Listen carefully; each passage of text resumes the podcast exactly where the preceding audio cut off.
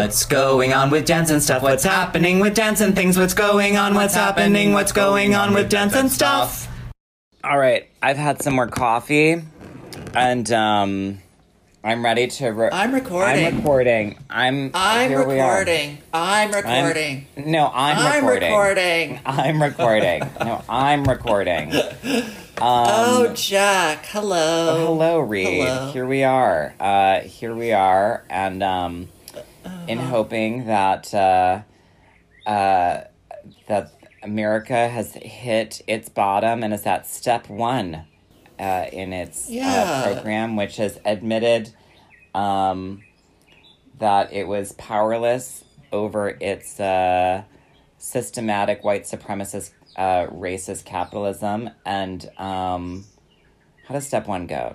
Powerless over alcohol and that its lives have become unmanageable. So hopefully it understands that its life is unmanageable. Wait, is this like is this text from Twelve Steps that you're applying to Yeah. this? Co- okay. yeah, yeah. I'm I'm I'm hoping that America it can really um, Racism like- Anonymous. That's what America's that doing. That it can that it can really be like um I need I need help. This needs to stop. And what are the what are the steps in which it can move forward?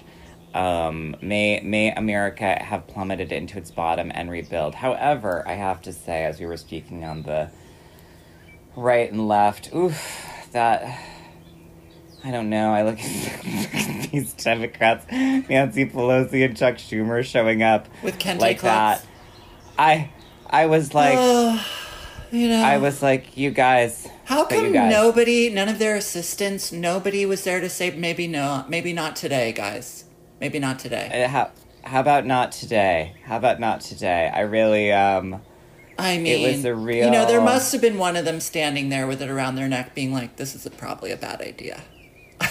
I I mean the out of touchness is a real and it's wild. I mean, and ladies and another, you're gonna hear us uh, chat for a while of people who are uh, in touch and working on being more in touch and developing this quote unquote dance community to get more in touch. But it's like I you know I'm looking at these people who are in actual positions of power, and I'm like, whoa. Yeah, What? They're so old. Sorry. I mean, honey. I had a I had a big fight with Aunt Jane this week about old oldness because she was like, "You're always saying old people is, you know to denigrate old people," and I'm like, "Well, some old people are fabulous and wise, and you know we need them to because they've seen the past, etc. But like, some old people are uh, not very in touch." Yeah, well, and same with, but honey, same with young people. Oh my It's god! like, but- absolutely. But, and I think that is important of like to not be ageist. You know, it's like, me. can we just like get the ists out? Yeah, well, compared Like- to many, I'm really not in touch, you know, and so now it's I'm trying to do some homework to catch up a little bit and and feel a part of like the world as it is. The world as it is rather than the world as I perceive it to be, or slash the world as I want it to be, which might even be more dangerous. I think that this idea of the seeing the world as I want it to be rather than the world as it is. Right. The world is very disappointing right now, except for like I do feel very encouraged by the outrage, which is Right. excellent. But um you were telling me something about Madonna and you didn't finish your thought and I, you know, Oh yeah, let me get let me get to that. So, well, and also, and I will say that I oh I have a couple of things to say before I get to Madonna. Do you want to see what I I'm think- doing just before you tell? Yeah. Okay. Do you see? What are you okay. Do you see that? This is a, a piece of canvas. It's a piece of canvas, and I Uh-huh. I'm pulling threads out of it to turn it into a flower. That's wonderful, Reese. And you know what? That's the world as I want it. But I do Yes. realize Grasp. that it's not the world as it is. You know. Well, honey, it is where it really gets into this thing of of Act Two and Melancholia, where you're like, could we go do this, or we could get some blueberries or this, and and the pro and and the problem that I have, or as I was saying to Jeremy yesterday, I was remembering when Kirsten Dunst goes, "We're alone." When I tell you we're alone, we're alone. and and and uh, and Justine says that because Claire, the sister's like, maybe there's somewhere else to go. And she's like, there is nowhere else to go. The world is it, and we're alone. And uh, and Claire goes, but how do you know? How do you know? And she goes, 600. She says 625 or something like that. And Claire goes, what? And she goes, that's how many beans were in the jar. When I tell you we're alone, we're alone. Because there's there's the bean count in Act One where they're wondering how many beans are in the jar, and Justine brings it up later to be like, I know what's going to happen. And where I have to pull back is I I feel I've been continually and forever disappointed by the world and uh, have found it have found its inequities and its violences. Um, I have a hard time seeing the good. Right. And that is what uh, my side of the inventory is on. And what's nice for you is you have a better time seeing the good. So maybe that's how together you and I make one queen. Dance we, together. We make dance and stuff.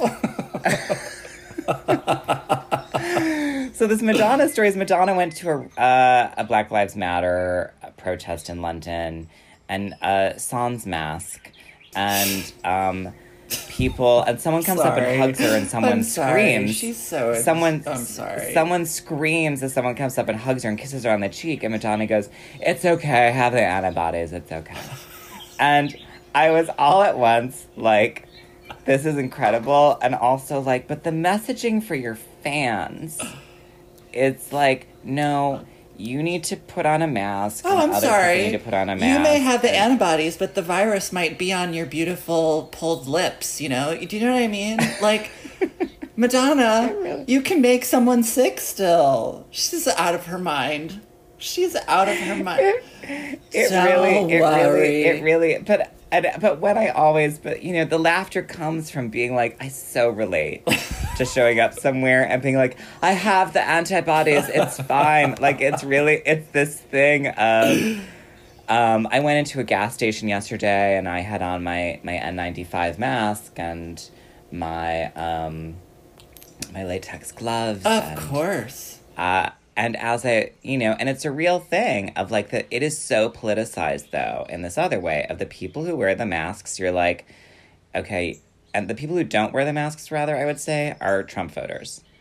Like up where I am up here. I, Like, I will say, however, I saw those photographs of the weekend in Hell's Kitchen, and all those gay people are not voting for Trump, and none of them were wearing masks, and they were crowding the streets like it was a protest, but it was actually happy hour. Oh, they were just doing. I didn't see this. They were what, It was just a bunch of. It was a bunch of queens doing brunch. They on the were weekend, living they their were like, tank top gay lives in Hell's Kitchen without masks, and I was like, "Way to go! Way to go! Happy Pride!" You know what I mean? Oh right, right, yeah, yeah, yeah. hmm Uh huh. Well, and in that way, but but see, and there is a place though that you you are actually uh, very disappointed a lot of the times in a lot of ways by a lot of things. Oh, I So we- am. We'll, I- we'll, I we'll am, also yeah. we'll also add that in. Yeah, it's it's a real. You're not just Claire, and I'm not just Justine. No, But, um, you're you're um not quite as disabled as Justine. Well, that's the thing that I really like though about Justine's arc is she is comes in fully disabled, can't get into a bath, can't get out of bed. I do really relate to that happening to me at certain times. Um, and then all of a sudden, as like the planet's getting closer and the world's gonna blow up, is like spooning jam out of a jar with her fingers, and I really do relate to that narrative Yeah. of being like, oh, I'm gonna go get my pack of American spirits and I'm gonna like eat this jam with my fingers and Mm-hmm. Um, oh, this kombucha's delicious and I'm gonna go.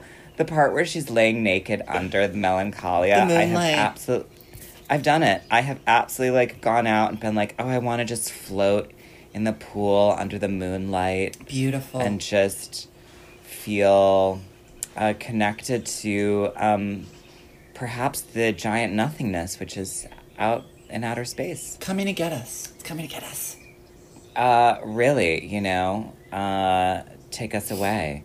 Um, but anyhow, I did want to make a correction too to what I said last week in our conversation with Bill, which it's it is not that I don't believe in meritocracy. I actually really want to believe in meritocracy, and that when people do their best work, that they will um, uh, be rewarded for it.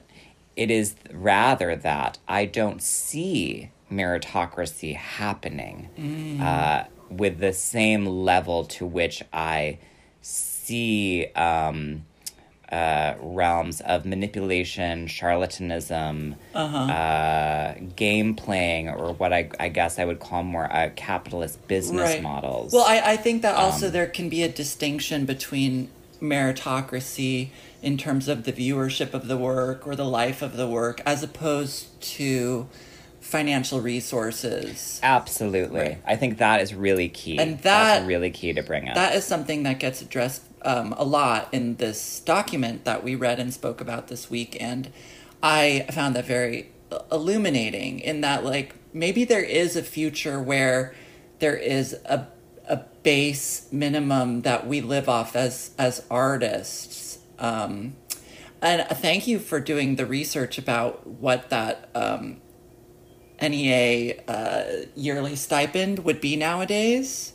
Yeah, I'm go I'm going to that. So Leisham and other were we are we, we bring up that as if you hadn't heard Terry O'Connor's episode with us, um, which was a while ago. Long ago. He ta- he talks about receiving before the NEA was dismantled. um, dismantled during uh, the AIDS crisis and, and what we now call the culture, and what was then also being called the culture wars. Uh, Terry talked about receiving twelve thousand dollars a year from it. So what that inflation is in nineteen ninety four to now in 2020 what that means is that you could be receiving $21,150.12 and that, year. can I say, that is essentially what I make annually. Correct Uh-huh. in, in, in, in what you and in your design I mean, it depends on the year, obviously, but you know, Right. there are some years where that's what it is. So that that was taken away, and we really went into these privatized these far more privatized systems of funding, thereby enabling um, a different a different kind of taste makership as well.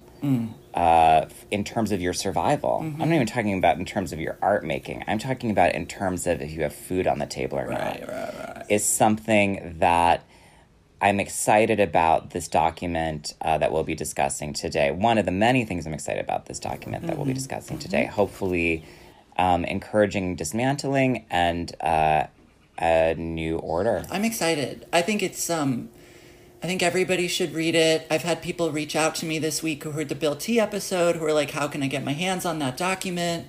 Patricia Delgado being one of them. And so I'm very hopeful. I think like this can have a big effect on people who look closely to the at these words.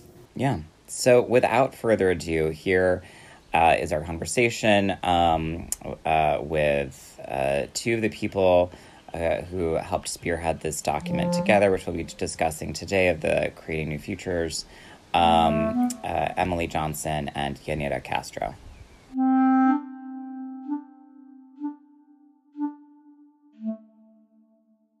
Ladies and other, we are very excited to be speaking with Emily Johnson and Yanira Castro.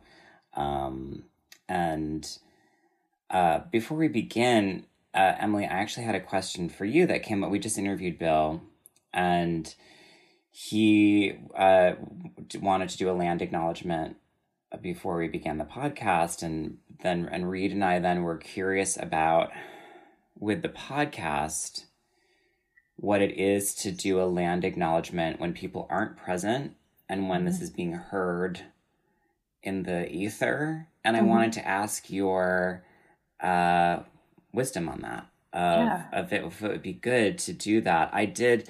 There's this really great app I found, which is called um, uh, Native Land, that lets you know where you are and um, but then I did some more research that was specific to the village that was here and what I would say about that. And before both Reed and I talked briefly that my experience of our experience of land acknowledgement has been outside of the US. So for me, mm-hmm. it was when I was in mm-hmm. Australia. For Reed, it, when mm-hmm. it was when he was in Canada. You and I had talked about this when we were at that Mellon panel. And it is something I, I think that I want to be implemented, but I also want to be implemented not as just words. Yeah, absolutely. And this, um, thank you for bringing that up. And like everything that we're doing now, we need actions. with Yeah. the words, and we need intention, and we need movement, and we need change, and that's to me a land acknowledgement is about all of that.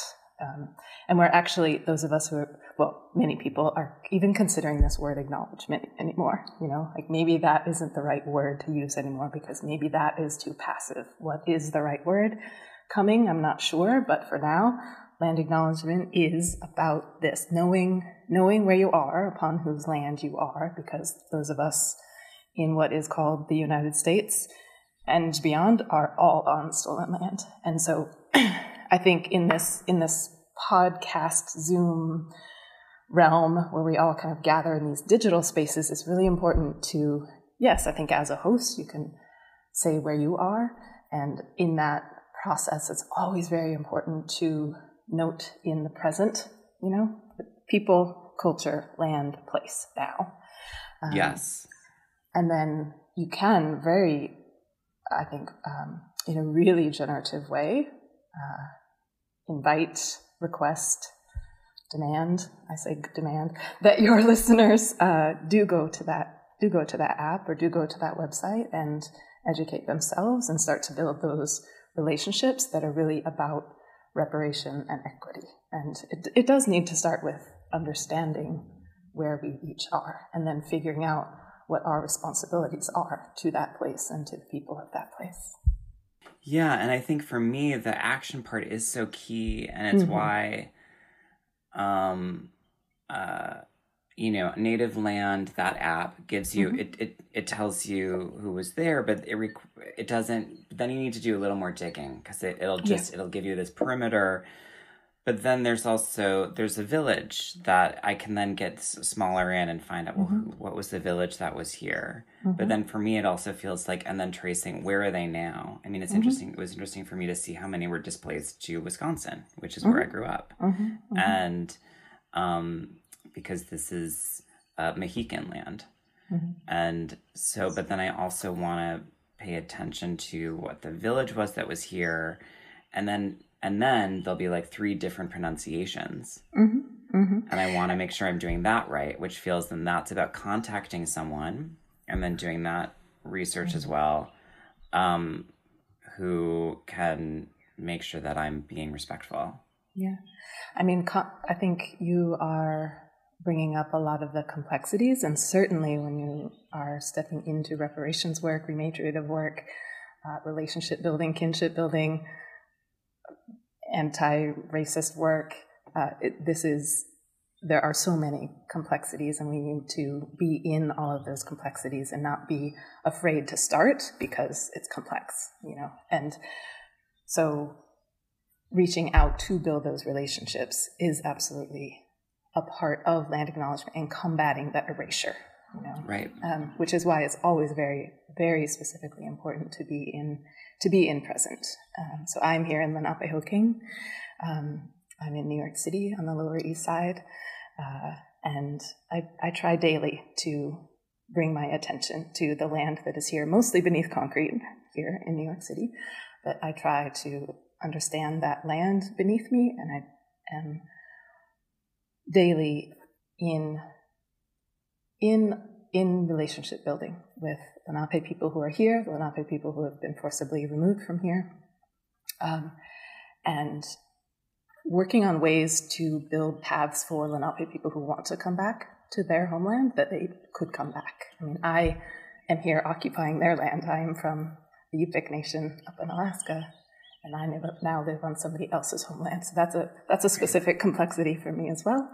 And of course, New York City is home to so many millions of people and so many uh, of the urban native population of what is called the United States lives in New York City and have built this city literally and build the cultural fabric of it daily now too. And that's been so much of, I mean, that was how I first, when I, I think the first work of yours that I saw was the quilt Mhm. uh, through, was it, perf- had it turned to performance based in New York by that point? Yeah, just just barely.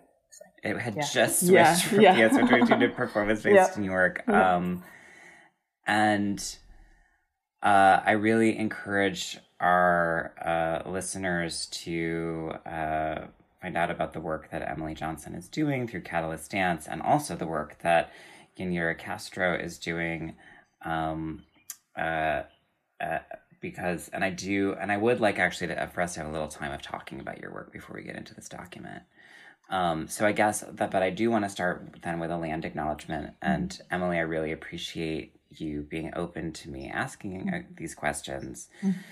Um, and I am, uh, and I have done some research but the, the space I'm specifically in is uh, where Ghent is, was the original site of a Mohican Native American village known as Squampamok.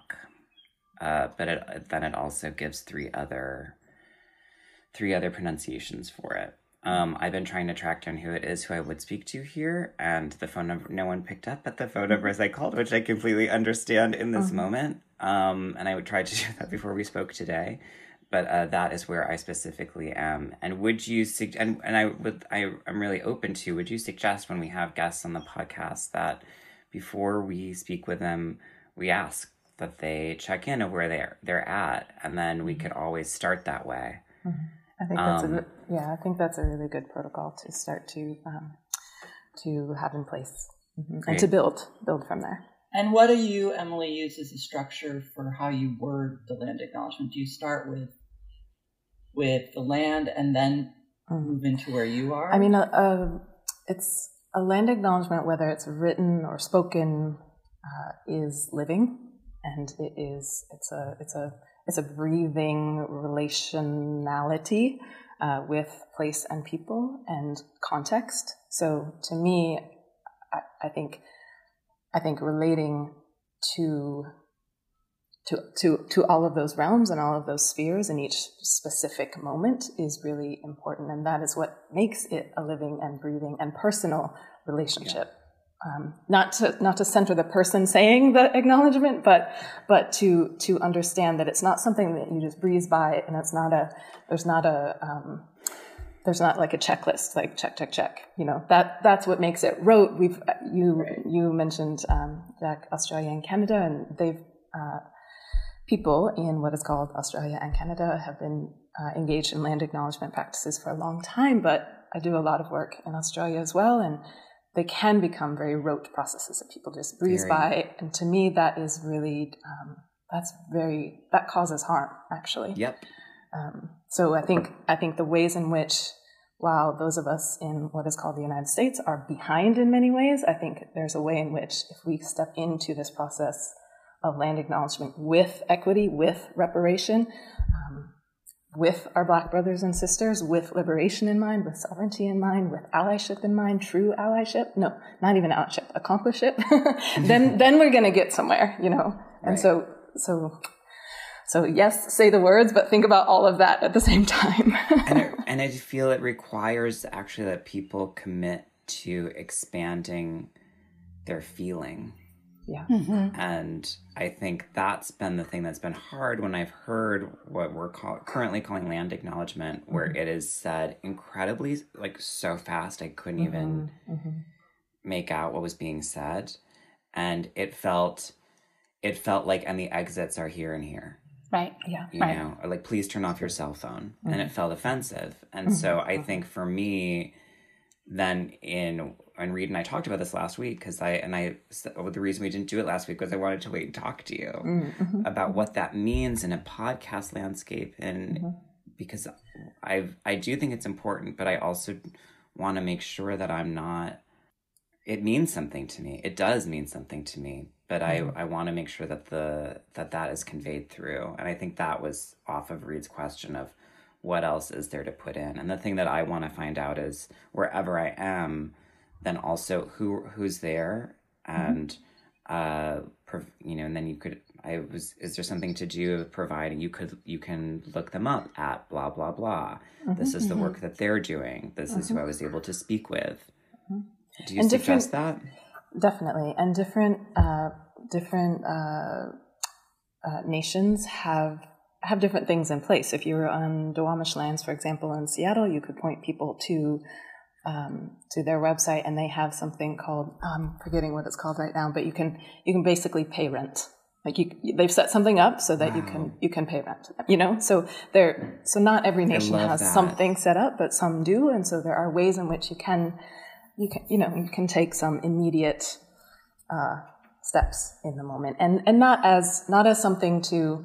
And I think this is just such an amazing um, space in which we are all just so deeply thinking about our actions and the the the the actions that we just kind of do and toss aside and the actions that actually have resonance. And so something like that, I think, is an action that can be done, but it doesn't take the place of building deeper relationship either. Mm-hmm. Right. And, and you're actually in a very interesting space that I don't know much about, but there's, there is a lot of scholarship about colonizing the digital space. And so how are, what are the ways in which you can acknowledge this and and what what do- what does that mean and, and Yeah. where are you in that mm-hmm. Mm-hmm. yeah Yeah, I I feel completely.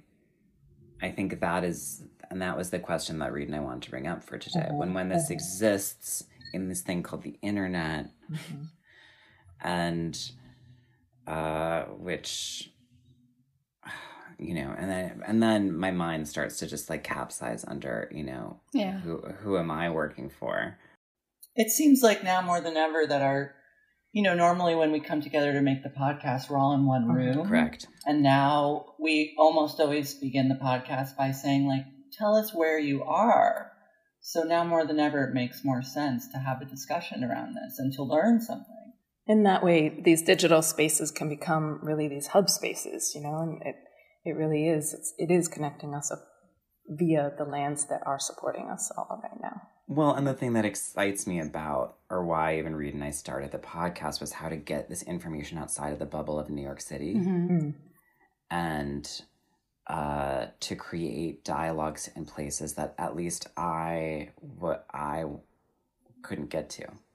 I wasn't mm-hmm. being invited to tour there or mm-hmm. teach there, or and if I wanted to get my work to places like where I grew up, I realized it would have to be through the internet. Um, partly because of funding and also because of queerness and other reasons. So we know where I am and where you are. Reed, where are you? I'm in Los Angeles, um, and it seems I'm at this intersection of a couple different peoples, um, one of whom are called the Tongva, and I'm in Venice. So it seems like that was as that was kind of as um, close as I could come. There was another there was another peoples called the what were they? There was I'll have to come back next week with it, but it was a very unusual spelling, but the pronunciation was was quite different. It was like the the Keech, I I think. But um, yeah, the native app um, application for the or native lands application for the phone was really it was both helpful and a little confusing. Well, and that you know that is, um, I think, an app that's always being updated, and you can't get to you know how many hundreds of years of complexity can you get to on the app, you know, and and and so so Yeah. I, I think it's a really good tool, and it's a really good starting place for sure.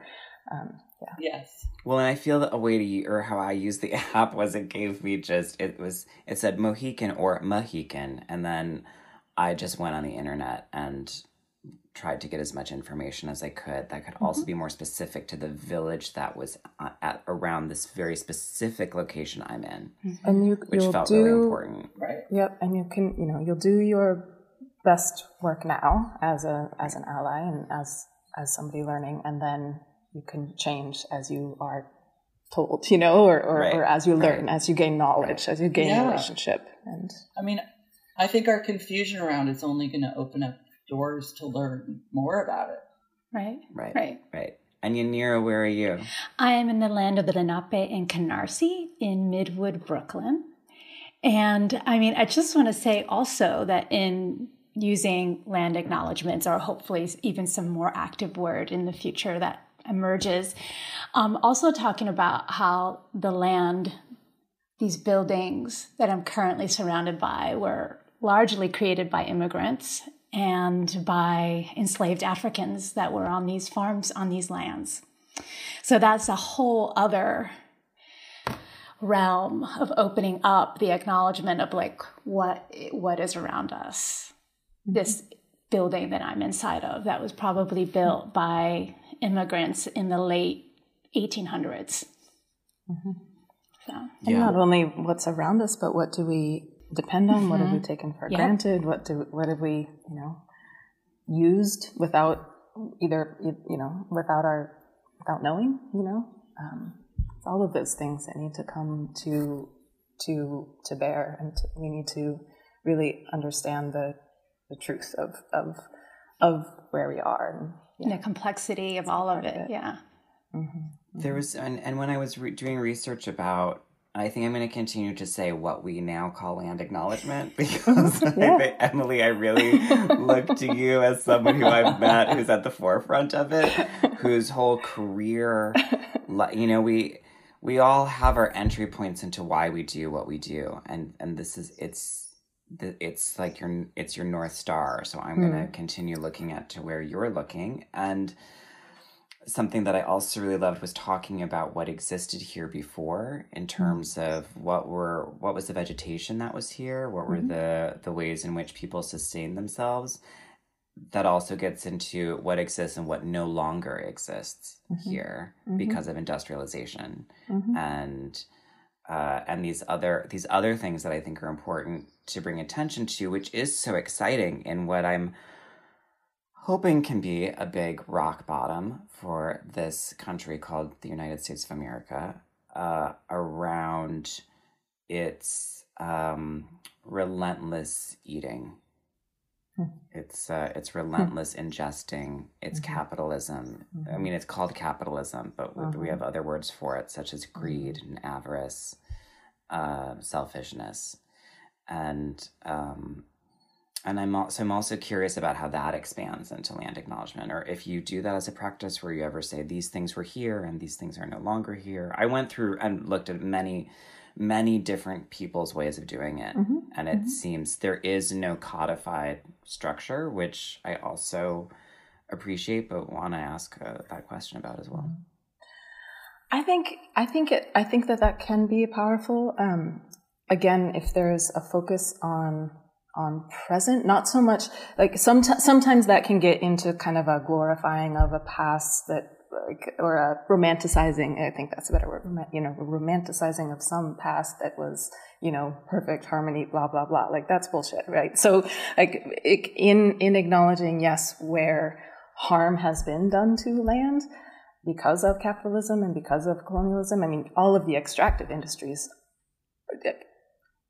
are are in a, a present moment, uh, you know, creating more forms of disenfranchisement. Like there are current forms of genocide against missing and murdered Indigenous women, exactly because of extractive industries taking oil, taking rock, taking sediment from land. I mean, this is current. We're not talking about the past. This is happening right now. And so, if I think if the way in which you're acknowledging the, present atrocities with past and merging them into like so that we can really shift the consciousness of those who are hearing what is being said, then we can start to create to create change. Um, That opens up into another question for me, and this is going to then get into the document for both of you, which is about um, to help some people who may feel just a sense of overwhelm and feel let's just destroy. What are what are some ways of uh, building? Well, I mean, So, in terms of what Emily was talking about earlier, in terms of action, Yeah, in terms of action, well, I mean, I'm still really interested in this question of naming. There's, I started off or kicked off this discussion today in the Facebook group for creating new futures because we have we have a name set of naming conventions in the document, and so, like for instance, today we've been using uh, the land or the country called the U.S. Um, which you know which is what the document also how it also refers to the country um, but in doing that i recognized that inside that name there was no recognition of the colonies the islands that the us is I don't even know what you call it. It's not governing actually, but um, so you know, how do we include that? But how do we include that acknowledging the relationship? So not using a possessive word, right? So not saying the country called the US and it's whatever, like not using the possessive.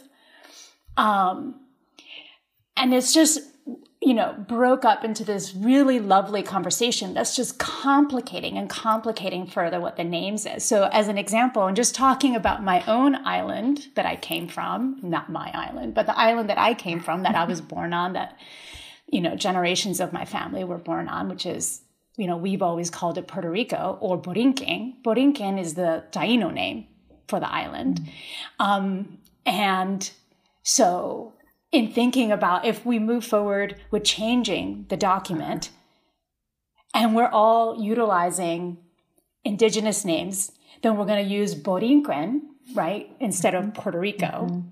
But then what about the US? Mm-hmm.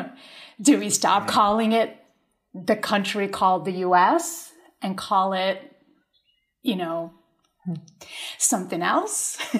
I mean, th- these are just so, so the learning never ends is I uh-huh. think is I think what I want to get at. It's uh-huh. like it's uh-huh. just continuous learning and changing the language, um, and um, I think that's my personal real um, investment in is like trying to locate how specific we can be around the relationships that we're forming and the relationships that we're talking about and the ones that we're engaging in. Um, so, I mean, you spending a lot of time trying to figure out exactly how something is said and all the different variations and why those variations exist is not to get to something that's right, but to like understand that for the people that lived there and live there now, all that complication always existed. It was never simple, mm. right? So I don't know. I think I'm not answering your question.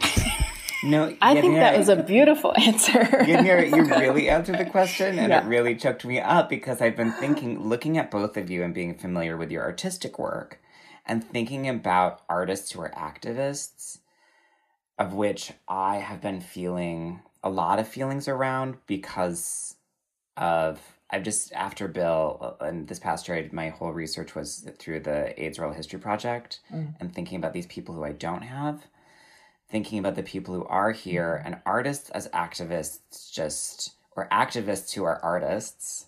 I mm-hmm. guess is sort of where I'm placing it. I think that is part of the excitement, is that is Yanira in terms of your work and Emily in terms of your work and, and having seen it both, I can I can speak about like how you've used mystery formally and how you've used mystery actually to open up to create larger zones of um, complexity and how can we hold more instead of narrowing. Mm-hmm. So Yanira, what you said, I feel is really that sounds great. Mm-hmm. Um, and I do really encourage p- people go check out their work. It's um, and and you're I mean, Yanira, do you call a a Canara a Canary Torsi a Canary Torsi? Yeah. Well, it's not a, a company. It's a it's a group of people that are working on group on a, on a work together, and that right. can change and shift depending on individual projects. But it's just again using the word acknowledgement is an acknowledgement that I'm not working by myself Right. Um, and um, yes, so so that's so that's where the word comes from. And Emily, catalyst dance for you comes from. I mean, I, I think I get it. yeah, back in what just after finishing uh, university, like, what should I call this thing? This thing that I want to try to do, and I had um, just after I went to the University of Minnesota and just after graduating in uh, 98, I went, uh, my grandmother and I went to a, a Yupik dance festival in a village called St. Mary's, Alaska, the, the true name of which I don't know how to pronounce. And so, you know, I'd spent four years in this institution learning techniques and theories and styles of dancing and then, you know, wanted to be a choreographer and make things and you know, in, in, you know, working through that in the studio. And then I go to this dance festival for four days with my grandmother, and I'm just seeing, I'm seeing, you know, potluck, potlatch happening in the back and seeing dancing going on for four days solid with elders and kids. And there's this call and response that happens. There's this like, all of the village dance groups came together um, for these four days. So there was all this, you know, you know, inter-village, inter-community, intergenerational work that is about the present, but also the past and into the future. And I was like, I don't see this on stages in Minneapolis. I don't see this on, like, I, I, I, I started to understand work as, or at least I, under, I started to understand my, my place as being one for making making connection, for making change, for trying to make change, for trying to build relationship between people and place and past and future. Um, yeah, and so that that that word catalyst came to mind um, in a little brainstorm session with friends in I think 1999. Did you grow up in Minneapolis, Emily? No, no, I grew up in Alaska um, on Dena'ina right. and Kenaitze land uh, in the south central area of Alaska. Okay, and then when did you come to Minnesota? Uh, for after for university. I went to so in '94. And then you were in Minneapolis for a while. I was for I don't know how some twenty years, a little more than twenty years. Somehow. Well, I love my sister lives in Minneapolis. My I, I grew up place. there a lot, and I've mm-hmm. loved it. And I've also it's been a lot watching it in the mm-hmm. last yeah. few weeks, and yeah. all of it, which I was completely like that is yeah. true. I've seen it mm-hmm. there. Mm-hmm. Um, I didn't know that about Minneapolis. I really like this come as a surprise to me that the police mm-hmm. is so corrupt in Minneapolis. Where like the people I know who come from Minneapolis mm-hmm. are so cool. It is one of these cities where you go and you walk in the street and everyone will say hi to you. Mm-hmm. And it is also completely um uh there it, it, it's the racial class divide is also very mm-hmm. clear. Mm-hmm. And uh, and where the police are used by the completely ineffectual government. And there's a lot of like really corrupt uh, government things that have happened through Minnesota and Minneapolis. Mm-hmm. I mean, the releasing of all the people from that mental health institution and the removal of, I mean, this is, there's a lot, as mm-hmm. there is everywhere. Mm-hmm. And, and, Yanira, when did you come to the, because you grew up first in I lived in Puerto Rico, right? Yeah, I lived there till I was about eight, and then I came to the U.S. Um, not knowing English um, and being dropped off in a small town in New Jersey called Berkeley Heights, which my parents moved there because it was that year literally the safest town to live in in all of the United States. Wow. So, what wow. better place except for there was no resources. There was no no one to teach me English, nothing. I learned English watching the Brady Bunch, um, which in and of itself is very confusing. um, so a lot of TV in my life, um, learning how white people live. mm, very specific suburban. Very specific suburban. People. You know, like uh-huh. divorced people that have the exact same number of children with a nanny. like the same number of gender children. Yeah, the same number like, of gender children. Really... really specific. really specific. Um, and I mean, that experience, which was of trying to translate is mm-hmm. is is essentially what I feel I've been doing for the rest of my life is how how yeah. how do we talk about translation? How do we see how do we understand what we're looking at? How do we understand that what we're seeing has all this complexity and layers of meaning? Um, yeah. because you know when when you don't understand the language what you can read is the is the body language the facial expressions. Mm. and that actually says so much more, as we all know, than mm-hmm. than whatever words they may have been saying to me. Um, right. And that pretty much stayed with me until almost high school, where there were certain kinds of like situations or circumstances where I just didn't fully understand exactly what was happening, you know, and I would have to like create or construct my own meanings out of the situation.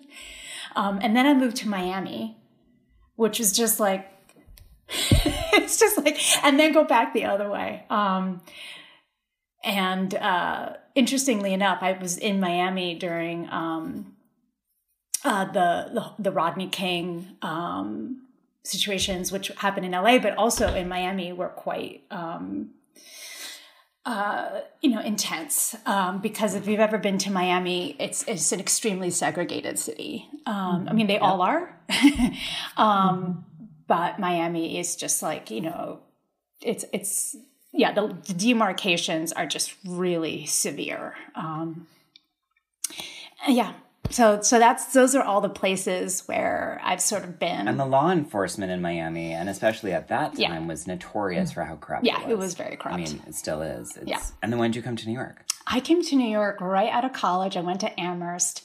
Um, actually, interestingly enough, since you had Bill on the show last week, I uh, I, I wanted to be a writer, but um, I was at UMass. Uh, well, I was at Amherst College, but at UMass at the Fine Arts Center, they brought Bill T. Jones, and they brought Sankai Juku and Laura Dean all in one year.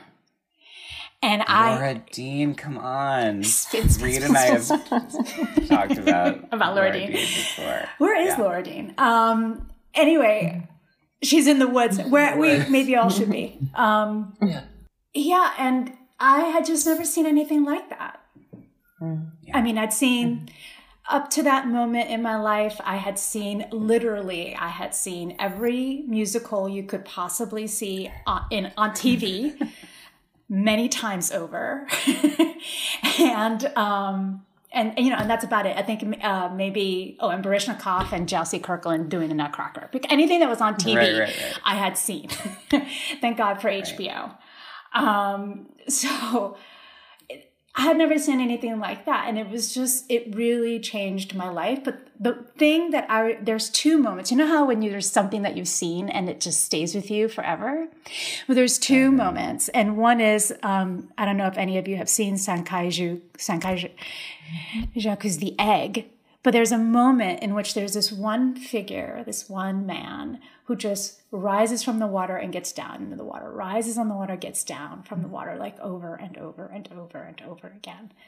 And that sort of like physical, like Mm-hmm. feeling, that kind of rocking, like has just, mm. like to this day, I can kind of feel like I can feel mm. that feeling of that I don't know what that is. it's like it's it's it's it's impossible put, to put a word to that, right? It's just like to mm. that, to that, to that rocking. But the other is Bill sitting across from a local uh, minister talking about God Wow. and going, "This is dance." Mm-hmm.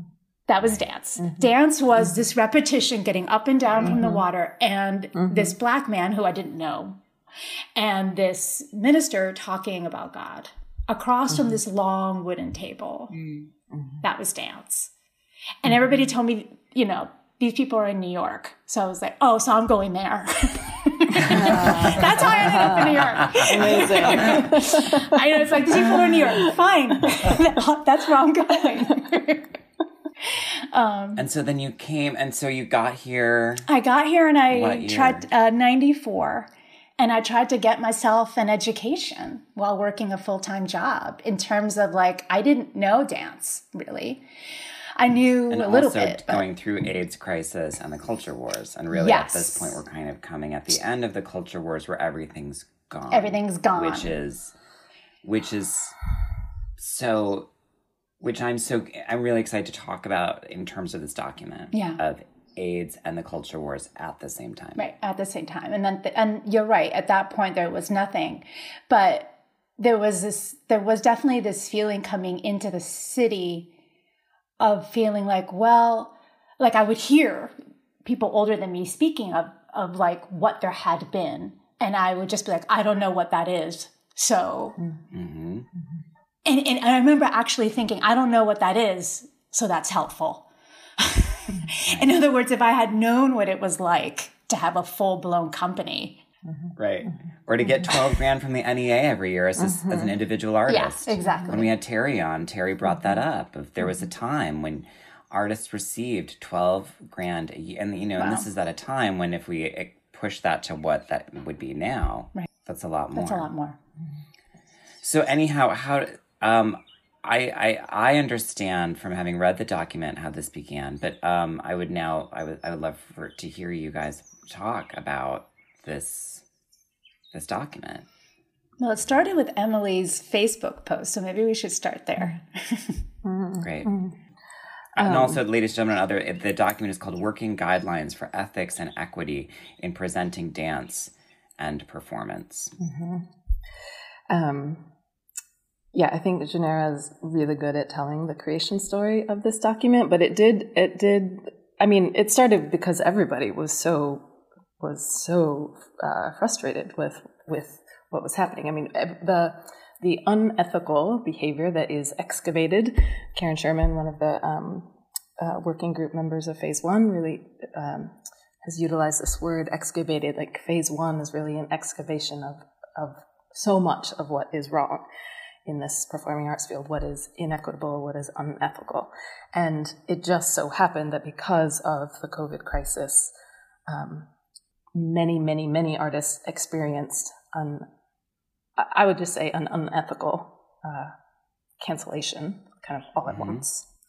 Um, and it's because it happened to so many people at once that that energy of, of, of needing to needing to resist that um, is, is what sparked this document. I, and one day, you know, I was just getting all of the emails saying, you know, this was postponed, this was canceled, this was postponed, this was canceled, and um, nothing ever mentioned anything about like nothing even nothing even started with i mean at least the ones i got nothing really in my memory is started with anything about how are you doing?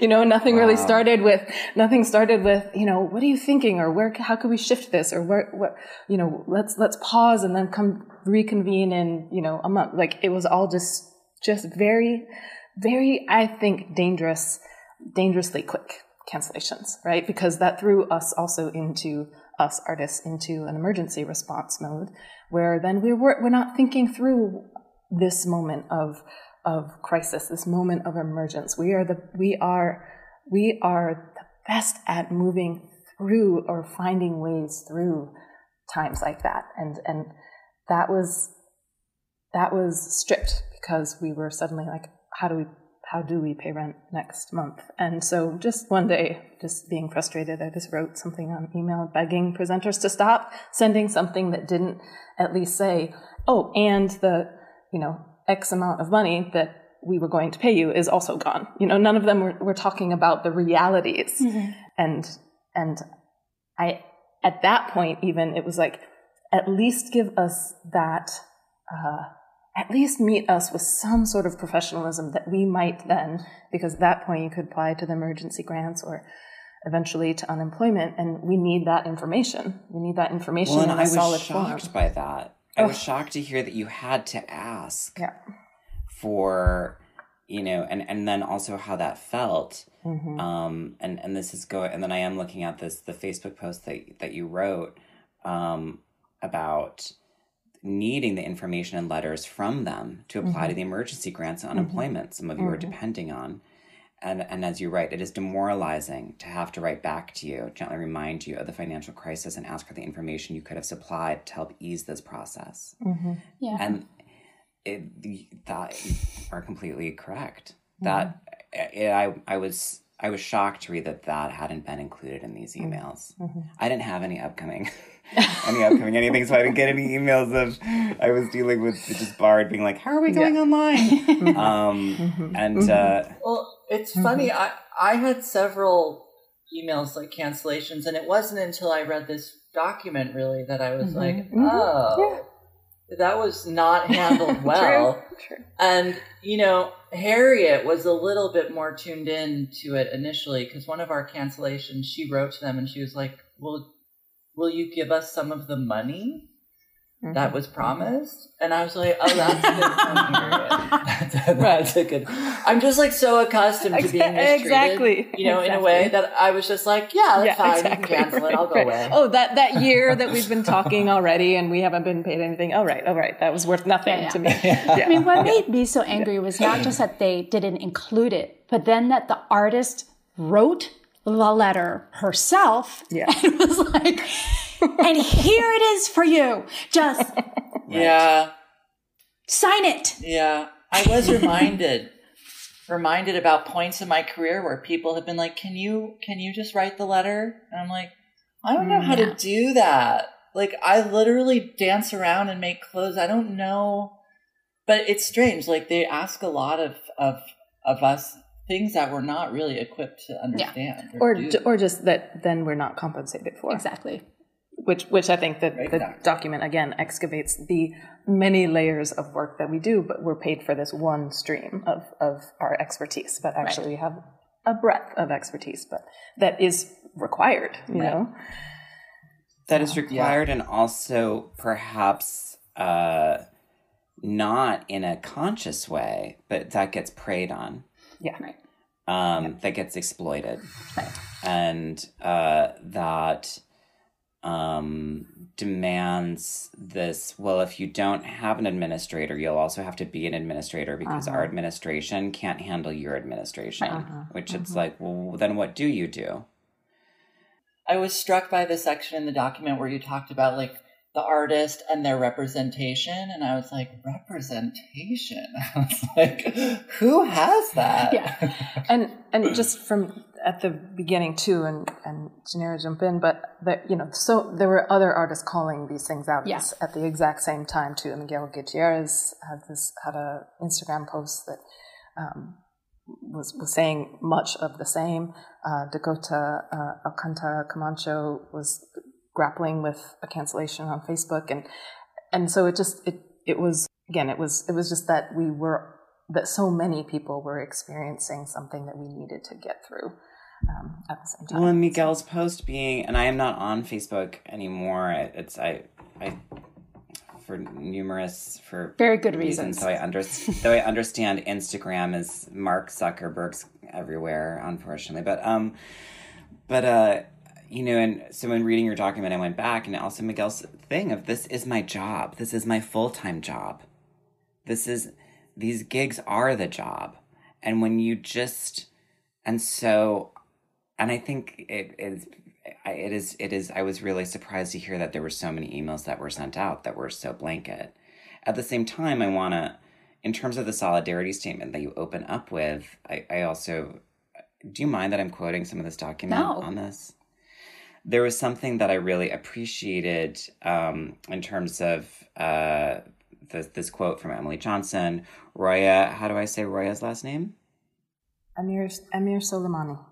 Or- Thank you. And Erin uh, Boberg Doughton, who I know from Pica, um, and the way that it that it you you begin in saying, I'm just going to read the whole thing. When it comes to the work of decolonization and indigenization, everything about an institution must change, from structure, government, governance, and leadership to ethos, values, and worldview. The shift of consciousness and action that is needed in the world, recognizing, acknowledging, centering, respecting, and understanding indigenous knowledge, art, making, culture, leadership, and sovereignty become reality. This is what is needed to build equity. And then this, I think it really goes back to what we were talking about in the beginning of there's some hesitation on our part and not wanting to misstep, offend, or do the wrong thing. But we can't let a fear of mistakes or discomfort preclude us from trying and doing the hard work. We have a lot of progress to make in this area, and the path is not clear. Mm-hmm. And I loved that it began that because I feel there's so much hesitation from artists to not say, is there more? I'm one of those people who, because of how I grew up, I have some of that under earner thing where then I'm like, I don't know how to say, is there, I don't know that I can afford to do this mm-hmm. instead of, I'll just figure it out. Mm-hmm.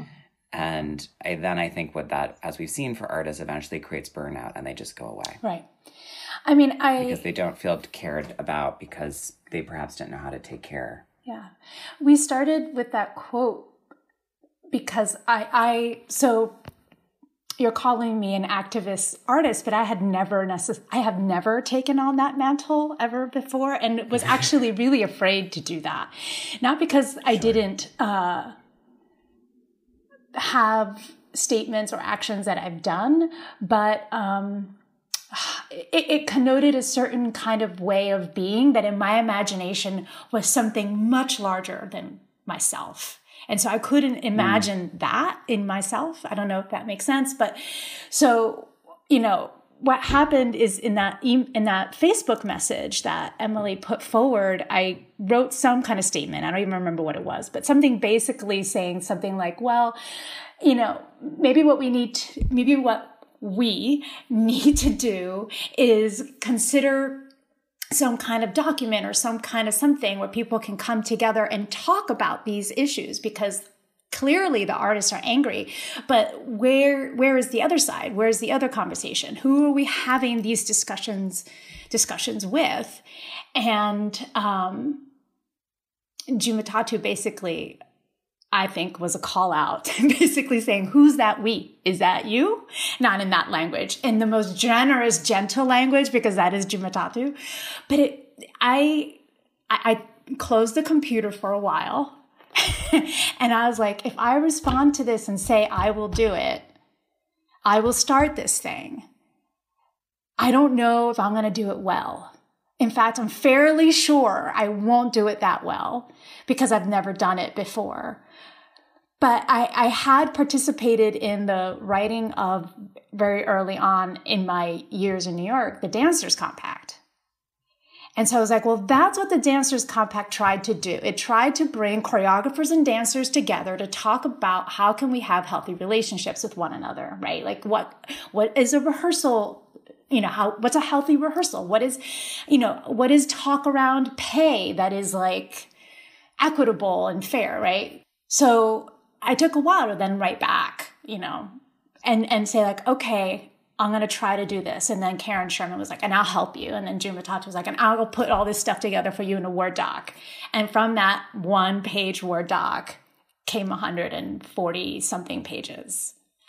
So. If you include the table of contents, 145. yeah, real, when I opened it last week, I was like, because when it came out, it was the end of the semester, and I saw, I well, I, or I saw something about it, and I was like, I am going to get to this this summer. And then, and then we interviewed Bill last week, and he was like, "Did you read that document?" I had all my dancers read it, and I was like, "I got to read it."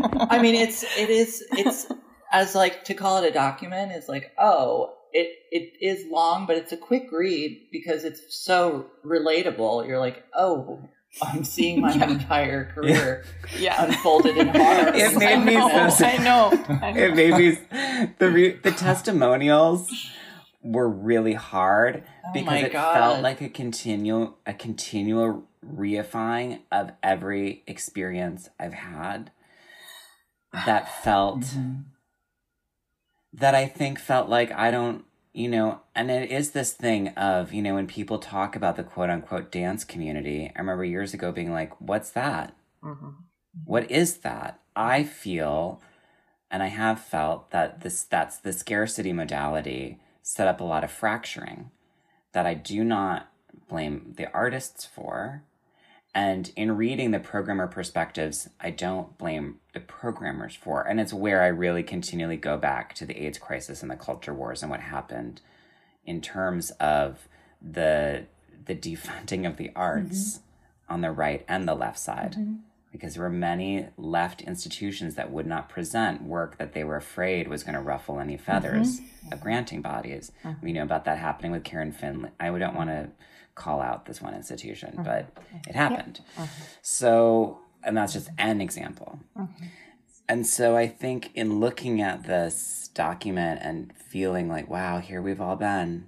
There were there there's some there's so much in this. So I just picked a couple things for our podcast today. There were there were two things that I, I believe are that Karen has sort of bulleted and then there's things from other people. I loved dance as anti capitalist in its essence because it's anti materialist. Mm-hmm. I mean, I'm I'm struck so often that we um, and and it, it is it, it is this this deep um, desire of artists to make and to be and to create, and so we do, and then we somehow somehow all mostly uh, just just like said yes to that really shitty capitalist system that we were in.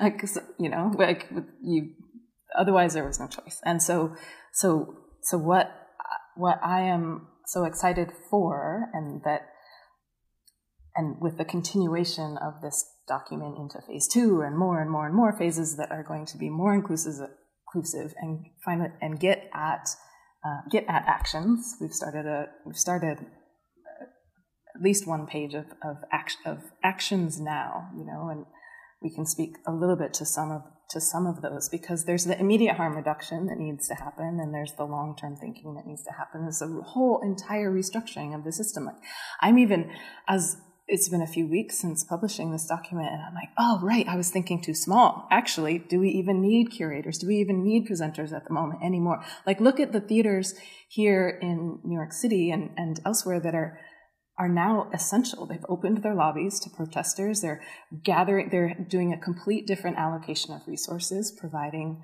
uh, water and food and places to rest and battery chargers for, for protesters. Like, okay, so you used to have your doors shut and you just open them for a show? Like, I don't ever want to go back to that. You know? What else can we really, really, really change about this entire system? Yes. Well, and I think, and that the the second one that I I took because I just wanted to focus on too was the not talking about money and white supremacy are necessary partners. I really wanted the funders to talk, um, because, I mean, this is no secret. The entire uh, field is structured around how money funnels through, right? So if if it comes from the funder, which is, I mean, there's a long history that we discussed potentially going into in this document, but we were running out of time. And also, like, how are we going to do that responsibly in terms of talking about where the money comes from from these foundations? You know, where does the money from Duke come from? Where does the money, you know, it's a whole other realm, but let's just face the fact that it's dirty money. Um, so you have the funder that funnels it to a presenter organization type that then goes down to what we sometimes call the lead artist and then trickles down, right? So we have this like pyramid that we're all really complicit inside of. Mm-hmm. And mm-hmm. I wanted to have conversations with funders. I wanted them to talk about their structures. And I kept often getting a version of the response of which was basically that they wanted the artist to lead. And I think in many ways they felt that this was a compliment. I basically wanted, but didn't, scream into the phone to basically say, yes, we want a grassroots movement right? Artists. but hello. like mm-hmm. right. to dismantle, to burn the whole thing down, which was actually the secret title of the document was burn it all down. we need to talk to you. You're the ones holding mm-hmm. this. Right. And all the rules right. around this. Now, granted, there's also all kinds of federal laws around this stuff too that need to be dismantled. It's all very complicated. But it was important that they start, that they talk. At that stage, I think there was a lot of fear and un, I wouldn't say unwillingness, but a desire to see where it was going. I, I, we speak a little bit about the privilege that we have as artists to have Map Fund or the NPN pick up a call and basically call Karen and Emily and say, We see you're doing this. We want to support it. We want to give you money. And people have asked me since, well, what was the application like? And I was like, there was no application. So just think about that. There was no application. And I say this with all kinds of gratitude in terms of like, we were giving, we were given funds to do this work and grateful for it. Um, but also it speaks to a lot of how these things are structured in the same way that we're saying, oh, the doors are open and you can get water and you can get rest in a lobby of a theater, oh, this money appears to do this work that is necessary without the year long wait and the rewriting of proposals over and over and again. A, and a, at least a three system jump through. Right. When you go to write a grant, where you write the first one, you get to the next round, then you do the work samples, you write about the work samples, then you get to the final phase. What will your project look like exactly, and how will it affect a community? Mm-hmm. And know that all before you mm-hmm. begin rehearsal. right and know that all before you begin to rehearse and and i recognize that they felt that there was a moment that needed to be met and that they saw in karen and emily artists that they knew and so felt comfortable making that leap.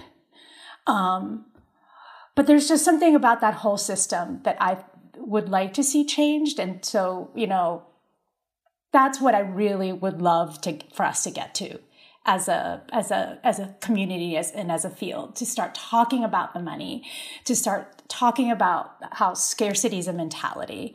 There is a lot of money. The foundations are supposed to work themselves into oblivion by solving a problem but that's not what they're doing um, so I don't know, just a lot of transparency and a lot of discussion needs to happen. Um, I am hopeful that those conversations can start to happen. Um, and I think the uprisings have only supported that movement. The defunding of the police, you know, is, is being able to reimagine how money is used to support people to support people. Mm. And so that's the same way I feel about dance funding. Can we support people and not projects? and not institutions. Right, and not institutions that and that are Right. often engaged in this unethical behavior. And so how do and we- maybe even more Well, that was my question. Even I was sorry. No, go ahead. and yeah, last yeah, one, sorry. even more radically, instead of supporting individual lone artists, you know, special people, can we fund the community? What would UBI look like for the dance community? right. what if everyone got, I don't know how much money, three thousand dollars, or or, or Well, more, ten thousand someone dollars, you know. someone gets the fifty thousand dollar grant that year, and everyone else gets nothing. And then and then you expect all the artists to be like, well, that's how it works, and don't get resentful. And you know, but back to this not talking about money and white supremacy are necessary partners. Is there also something inside of that about uh, when you because you mentioned you know dirty money or this idea of money laundering? Like, where is it coming from and who? who's who's looking to sort of like offshore some of their assets and just deposit it into uh, a place that if we were to track back where certain money came from it comes from someone who does not hold our ethics i'm i'm giving language here to how i read it but is this part of also what we're talking about here Ab- absolutely, absolutely. I mean, we're speaking of extractive industries, and I mean the the foundations that this uh, performing arts system relies upon are foundations that were built on genocide and slavery. That that is just that is fact, and they continue because of capitalism. So, as long as we're engaged in these processes, we are complicit. So, how do, how do we change that? oh i am so into it it does feel a little bit like an unanswerable question. I mean, hopefully there is some kind of solution, but that so much of the wealth belongs to these hyper capitalist people who who donate to organizations and then distribute money to us. We then it falls upon our shoulders to speak on it in our own complicity. But we we're the one we have nothing. Mhm.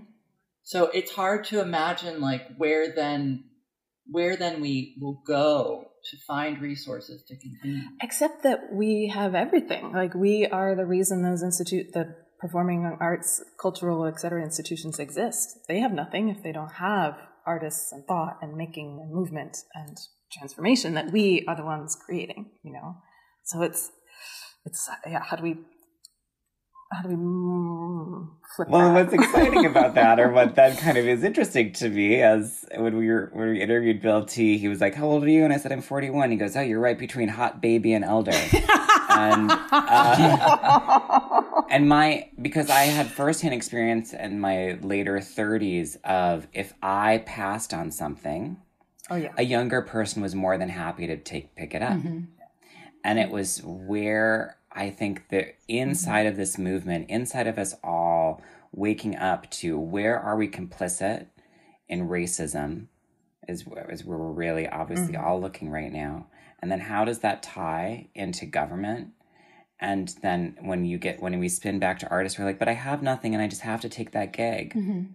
But yes, this thing of, you know, in the scarcity, everyone will just fight for themselves. And so Emily, this thing of, but what if we fight for each other? And I, I mean, inclu- and you know, you need you need tools and you need you need ways in which to do that. And I think some of the things that I'm really excited about with with ongoing phases of this document, like there there are many, but just some are things like. And, and these are just ideas so far. These are ideas, and and there will be many more. And these are only a few, but something like an ethics council, right? That is uh, a place that where artists can come to when there are grievances. It's a place that um, reimagines agreements where existing models don't apply. It's a place about right relationship. It's a place where, um, you know, maybe there's an ethics council and a grievance council, and like how are those intertwined? And maybe there's more uh, papers about the philanthropic systems that we were just talking about. Maybe there are um, non-negotiable, non-negotiable statements about reparations and cultural overhaul within the institutions. And maybe the ones who don't do that work, like I said, don't get funded. How do we get to that point? Can we create some um, harm reduction strategies that are about environment writers, intersectional writers, disability access writers, health writers that all of the artists agree to? Like we need something that that is like that that has some some weight behind it, some some kind of way that we can act together because we can. And this is part of this is part of abundance. It's like here's what I have, here's what we have to bring to this change, you know. And so we need to make some of those tools or some of those points of access that we can dig in. Right. And also to recognize that, you know, especially as gig workers, we are just like every other gig worker, right? So we don't have any support structure. So we don't have health care and we don't have these things. So, you know, banding with others to fight for UBI and fight for universal health care. Um, just that alone, if every young dancer had UBI and universal health care, like, can you just imagine how much more would be possible for them? Right. Changing how how we live in the city so that it's not so expensive for young people and artists coming here like just there's so many things but it's not just connected to artists it's connected to the entire population of the city Well, and artists are, as we know, this, or how it feels anyway, that's at the bottom of the ladder. And yet we are the culture of the society. And so it is this, that is this thing around its equity and, uh, and how, how can there be any?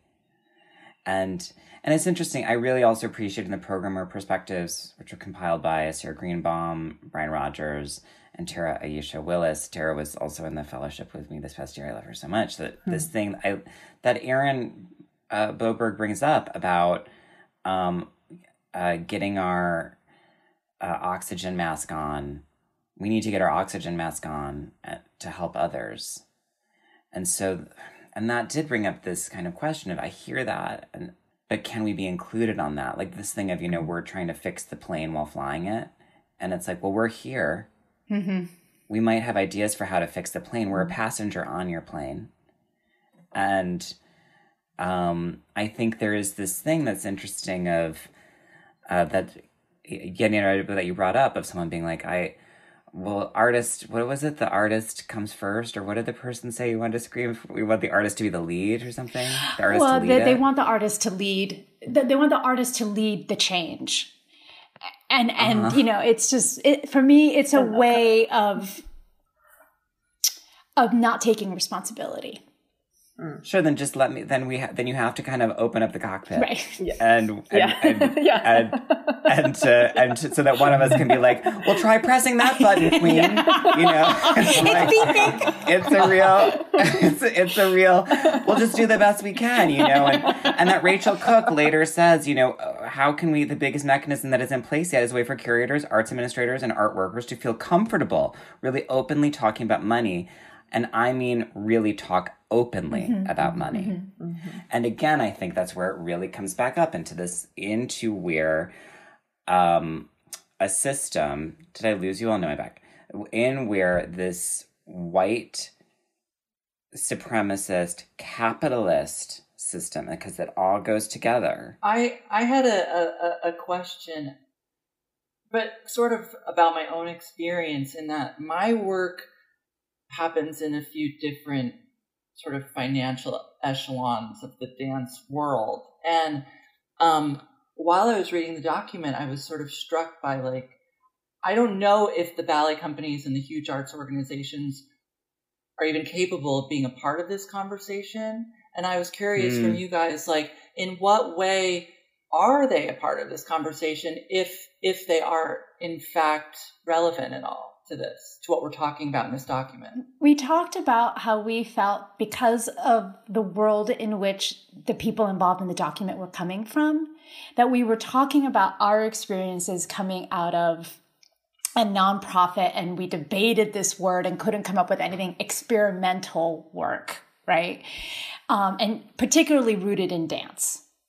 Um, and that because this is the work that we do and come from, thinking about who the presenters were that were involved, thinking about the artists who were involved, but that we hoped and wanted this to be able to support the work of other performing artists and artists who are not inside of that. So the ballet companies. I mean, they and I don't really know that much about it, but most of them work under union contracts, which shifts a lot of the conversation, right? Presumably yeah. because of that they have health care because of that yes. they have some uh, structures around which they can be safe or, or know that mm-hmm. a certain amount of income will come to them no matter what which is amazing um, but that is a very different structure from the ones that we were coming from. And that's not to say that the ballet world doesn't have a whole host of other issues. It is just ones that we felt we didn't have the knowledge base to speak from. But we did feel that there were probably things that we were saying or trying to get to, especially around philanthropy, which I think is just barely starting to say something that does apply to that world but right. I can't speak to it with any kind of confidence because it's not the world I know. No, that made sense. As I read the the document, I thought, should I send this to friends in the ballet world? And I was like, I don't understand. I don't think this relates to them in a way because they have such a structure of protections in place that are not afforded people and freelancers in this kind of work. So it just didn't. There was a disconnect. Mm-hmm but that was thank you for explaining that better than I could. We we also are quite cognizant that there there are so many people, artists, dancers, large institutions, the philanthropists who who aren't whose voices aren't in in phase one document, and mm-hmm. so there are, there are many many people and communities of people who who I think we feel like should be involved in ongoing phases, yeah. so that we can start to get at some of those issues. And, my hope with this podcast that we're putting out today is that if people listen and we'll be we'll be posting about it that that and that anyone can can read this document. It is an open document, mm-hmm. correct? Absolutely. Mm-hmm. Absolutely. It is. Yeah. There's something that that this this part of the conversation is making me think of and thinking of the you know the the inside title of you know burn it all down start again and this moment that we are all in which is that you, you're actually in a complete overhaul, which is what we are going through in an uprising and a revolution. Pillars do not remain. So, and they shouldn't. They shouldn't remain. They, there shouldn't be some that are, you know, held held in a bubble and not cha- not be part of some change. Everyone has to change at different. Like there is there's no unifying like system of change. That's why it's called systems change. There are so many systems, there are so many changes, there's so many layers and levels and spheres involved in transformation. But I think to truly get at a shifted world, we every, every all all all should be part of it. And I and I well and I think that is where I do look to these people who have access that I don't that that or at least those of us in this call that we don't immediately but might know people who do and and asking for allyship i mean that's mm-hmm. this thing mm-hmm. of if you mm-hmm. have privilege please use it Because until the most, I mean, politically, until the most vulnerable are free, no one is free. And that can be hard for people when they're just mm-hmm. comfortable and or feel mm-hmm. they've earned a way into just getting to be comfortable. And then I, I don't know what Pema Chodron talks about, like getting in a vitamin capsule and floating away into the universe, right. you know, this sort of like kind of uh, capitalist association or, or something. Well, for me, it's not, you know, this this analogy may not quite work, but it's kind of like the academic system, right? You have professors that have full time jobs that are very safe and tenured. That could be your ballerina. And then you have the adjunct professors who have no support structures, don't know if they're going to get hired again. And that's the gig dancer, essentially. So they are working inside a system. We're all working inside systems in which there are some of us that are safe and there are some of us that are not safe. And how has that safety been structured and by who and for what reasons? And that's that's the dismantling that sort of needs to be like busted wide and talked about and discussed. I remember reading this The Pandemic as a Portal in the Financial Times when it came out in, in April. Love because that. that got sent that, that got sent around by I believe his name is pronounced Arundhati Roy. Um, but this thing of is that right, Kanuta? Yeah. Okay. This thing of I also had wanted to. Do you mind if I quote this inside of? It's in this document, but leadership and other as as uh, Roy says, historically pandemics have forced humans to break with the past and imagine their world anew. This one is no different. It is a portal, a gateway between one world and the next. We can choose to walk through it, dragging the carcasses of our prejudice and hatred, our avarice, our data banks and dead ideas, our dead rivers and smoky skies behind us. Or we can walk through lightly with little luggage, ready to reimagine another world and ready to fight for it. And the way this pandemic and now what we're seeing in terms of this long, the long standing uh, nightmare that is what we call the United States of America, how can we I keep going back to I've thought a lot of when Bill Bill brought up in, in our interview of had he been naive when he believed that Martin when Martin Luther King said that that uh, that there's been this liberation. And and I think this thing of a, we're in a long haul, a long commitment haul. What are the structures that you're putting in place for how you're going to work, how you're going to continue to work on this, who's involved in it, how you take care of your time and energy and resources as people whose gigs have all been canceled while figuring out your fiscal lives, your mental health, your physical health, going to the protests, being involved politically, and working on this document for the livelihood of art that we care about. Um, well, speaking just about the document itself and moving forward, um, we were surprised by the response. And when we were imagining phase two, what do you mean? Well, we didn't. How many people were? I mean, for it. Well, yeah. I mean, we had over seven thousand people at Real Talk. Wow. Uh-huh. From from many many countries. From many different countries and, and in different yeah it was just so okay so there's that. Um, and then when we originally imagined phase two before the document went out we were like oh there'll be six people who'll show up who want to be the next people who'll want to write something. And we'll help them do that and then they will do that and we'll go on to other things that seven people is like 1,300 in the Facebook group. yes. and, like, and, like, so, you know, closing in on 100 and, on Slack, which we just opened y- yesterday. Right, right. Um, and I don't know what to do with that. But at, at some point, I was just like, well, this isn't this isn't just a group of writers. This is now a movement and I don't know how to direct a movement. and in fact, you don't direct a movement, actually. I mean, so, um, what? Well, so we're starting small. This afternoon, I'm meeting with a group of writers who are interested in doing um, testimonials with artists have disabilities or who are immunocompromised. So, starting to talk with them about how they want to form that. Um, and it is our, I guess I can announce this. um, it is our intention on June 25th, which is a Thursday at 6 p.m. Eastern Standard Time, to invite people who want to get involved in phase two to start talking about what that is. We have um, some money that has been given to us by NPN, MAP, and MERTZ to begin this next phase, but we don't want to be the ones that decide how that money happens. So this is a very different experience from 10 people getting together on a Zoom and trying to figure out what how to do it. It's however many people show up.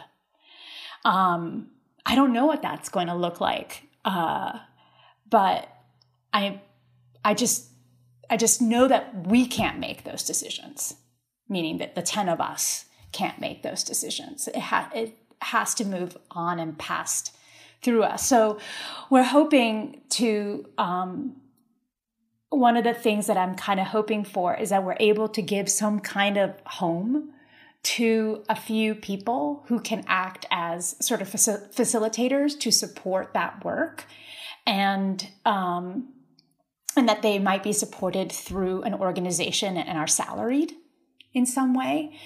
So that the money that's given is money that's going to the artists who are who are writing. Um, that's still all yet to be imagined but that's you know i mean some of it is it is happening. We have the money uh, we have people who are interested and, and it's just a yeah it's just this open conversation about like how do we form this next step? And how do we as the people who started it um, re- remain only to support and not to lead? And i think that's for, for me that's really really important is that it's it's we've said what we needed to say and now others need to go and say what they need to say.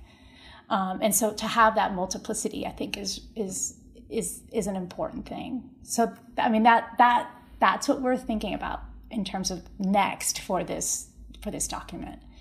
Well, the, the document definitely points towards a new set of guidelines that hopefully can be put in place for, for everybody to look towards. And I wonder, I wonder if, and I, I don't know if this is in any way the intention, but if there were to be a body that would enforce the principles of the document. Mm-hmm. Well, one thing that that that we, I I am very excited about is the possible formation of an ethic, of an ethics council. Right. Um, mm. And it's it's it's that right now, an idea with that kind of name, but but build building that in coalitions with, you know, as right. as a guiding as a guide. Right. And so there's been some discussion that maybe a smaller group from the original 10 will go and start potentially seeding that that that ethics council. Um, once phase two is well off on its way and they and they're they have what they need that we can then continue perhaps in that in that work which is also and, and this is what's really important to me is that these are decentralized rotating positions this is not yeah. you know something that you're sitting there and like for three years i'm on the ethics council you know right. but that like you know these are these are things that are vested with a certain you know language and ethics that can change as things change um, and that different people hold that um, so that they don't become institutionalized in a way that be- becomes un, uh, un, unhealthy, but also like not useful. Because how many organizations do we know that started off being really responsive and then become kind of ossified and become like less less responsive. So want to stay there. Right. Well, the idea of spirit of rotation. I mean, that's the. I mean, hope that's supposedly what democracy was also founded on, but um, we'll see how that goes in November. Um, how just you know how I got the uh, Kyle Maud sent me the document, but how our Flasia and other, if you want to find it, that it seems that going through the HowlRound seems to be a one way of doing it. HowlRound uh, dot com if uh, if you search uh, creating new futures um, uh, uh, for it comes up, and they also have the link for. There's a two links here for the Creating New Futures Working Group. That'll take you to the Google Drive doc. it also provides you with the real talk, uh, which was great. To, we, uh, that I could talk about that as well, but I really want to focus on the talk that you all did on Zoom um, on Thursday, the 14th of May. Um, and then in the Google Drive, it seems that if you sign up uh, for, I believe it's Keep in Touch, is how I did it, stay in touch, uh, will take you to a place where you can be a LinkedIn, Um, and then you just provide your information there, and we'll, we'll get. Uh, I signed up, and then I I've already been I got I already got a notice from you, Yanira, uh, and uh, Who's on top of it? it's it's amazing and and and I and I really I'm always inspired when I see artists um as Reed said for a lot of us who don't have anything doing something. And it's so much of what we're looking at right now. When I when I look at what I me and my friends who've been donating signing petitions uh really really doing as much as possible. At, I mean, it is, of course, in the, uh, my own echo chamber, perhaps of Instagram and my community, my friend group, but it's it is all from people who uh, actually, um, a lot of whom are are poor, and um, so this thing of I think that is where I am interested in what would an allyship be like uh, through larger institutions or places that are part of the dance world. The ballet world is part of the dance world, and how can it? How can the division not feel so divided? I think they I absolutely think that. The, need to be. sorry, Emily. Go oh, ahead. Oh, just just agreeing, just agreeing that that yeah. it, yeah that everyone the lar- the larger culture, cultural institutions that kind of have that like overarching hold and not I'm talking about museums I'm talking about university presenters I'm talking about larger institutions that have a grip on stasis right have a grip Yep. on on on doing things the the way that they have been trained to do them uh, and we want to change that it needs to be changed It's. I. I- mean, I thank you guys so much. The document is really inspiring in its malleability and in the way that it's so inclusive, and to hear from, you know, testimonials from designers in this document about dance was really wonderful for me. And I think this document will not only be useful inside the dance world, but it can be used as a teaching tool for how to go forward in, in writing other kinds of documents like this that can help to promote participation from people in various fields. And the way that it feels so um, open and inclusive is really wonderful. Indeed, the creation of the document itself is artistic. I mean, the, the way it goes, the way the Oh, way yeah. it goes through. I mean, when it gets to the testimonials, and and how that happens there, the way Karen Sherwood puts in scene change. I mean, it's really mm-hmm. even just inside of how it's created is allows for I think accessing for the imagination to come into play, which is what we as artists are good at. We're good at opening up people's imaginations to imagine a better future. And then it feels in, in no way authoritarian. It really feels Mm-mm. it feels like it comes from us. Yeah, yeah. It's it's uh, it's it's so tremendous, and I'm really thank you both so much for taking time to speak with us. Um, can you? I just said the HowlRound. Is there a better way to get to it, Yanira? There isn't. I mean, the link is basically a Google link. We desperately need a website in order to host it, um, which is one of the things that we want to do, um, but haven't haven't done yet. Which is to Well, do you want me to site. talk with Jeremy, who has built our website, about getting involved in this? absolutely. Okay.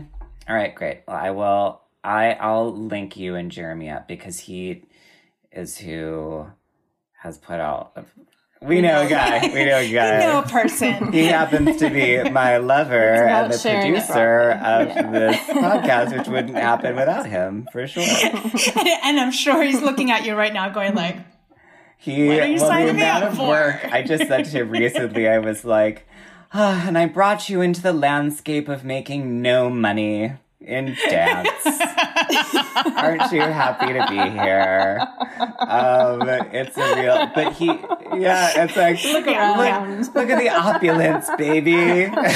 yeah, yeah, but it's really um, great. I mean, Dancers like, need to have like a necklace that basically says, if you fall in love with me, right? It's true. guess It's- what's it's going to really- happen to you. It's really well. I warned him in the beginning, and also he got to watch what happened on these early shows.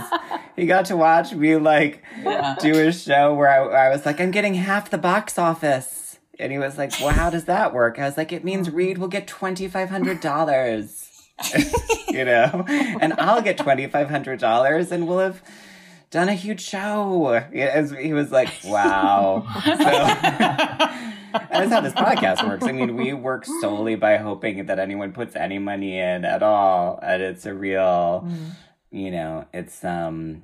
It's, a, it's an interesting endeavor, but um, I really want to be involved. I think as Jeremy compiles our audio clips, he will want to be involved, and this will be a way that you know we can come together. And I really, I do really want to be involved, and I, I love, I love research and writing. So, um, I and I also just love you both so much. Know, I've known you for a while. Emily, you're relatively new in my life, but I remember being so moved at the times that I've seen you, and also like I remember being at a gala and you spoke, and I was like, "You guys, that's how you do it." that's really that's I, I was crying, and I was like, "That's how you do it." That's you know, that's being human beings. It was so yeah, tremendous, and I'm really excited about this.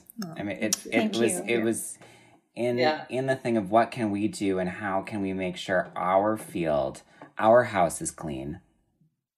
It I feel that it's imperative. You know, it's there's many there's many political things that I have deep focuses on, but I also want to look at my job where I work and ha- cleaning house. Yeah. Can I hold up our three other You- as things that much as you want. because because it's all related. Just briefly, one is uh, tomorrow. Well, This I'm will not come sure out on this is gonna Friday. air, but I'm this sure is going that to come out this Friday. Okay.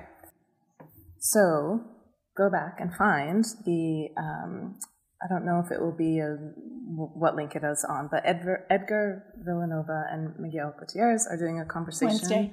Um, Edgar, on Wednesday, yeah. So go back to decolonizing wealth uh, to find the link there, and it's it's a conversation about funding. Uh, Edgar comes from uh, he's First Nations and comes from philanthropic world, and he's he has an incredible um, thought process and book and actions about decolonizing wealth. Kind of some of these things that we're exact. He has strategies for decolonizing some of those funders, and so I think some of these conversations are really timely, ripe, connected. And part where is of- that happening? It's going to That's happening at decolonizingwealth.com. Like it's a Zoom call tomorrow. So Right. It's it's logged happening through the Bridge Project in California, Hope Mohr Dance. But I'll send you I'll send you the link. It's and it's Miguel and Edgar talking about the title is Are You for Sale? And then there's the two other documents, uh, art arts workers for Black Lives. People should be aware of and check out. And then the one uh, very recently, I don't know the title if it's Dear Theater. or Something oh, like that. We're watching you. Um, I believe Yes. is, is what it Yeah, was. we're- yeah, yes, Well, we're watching you. Thank you. Yeah, I think these are just things people should should look at, find allyship and solidarity with. Great. I but I will also make sure on our dance and stuff. I've been these have been in my personal on our dance and stuff one. I will later to another. I will be posting them there as well. Okay, great. I thank you so you. much, and I just Thank you both. again your generosity uh, and for spending this much time with us and for working on this document. I'm looking forward to being involved. I'm sure we're gonna have listeners who are looking forward to being involved, and um, uh, I really uh, can't thank you enough. Yes, thank you guys. Okay. Thank you, Reed. Thank Thank you. you. Bye, you guys. Thank you. Bye. Bye. Bye.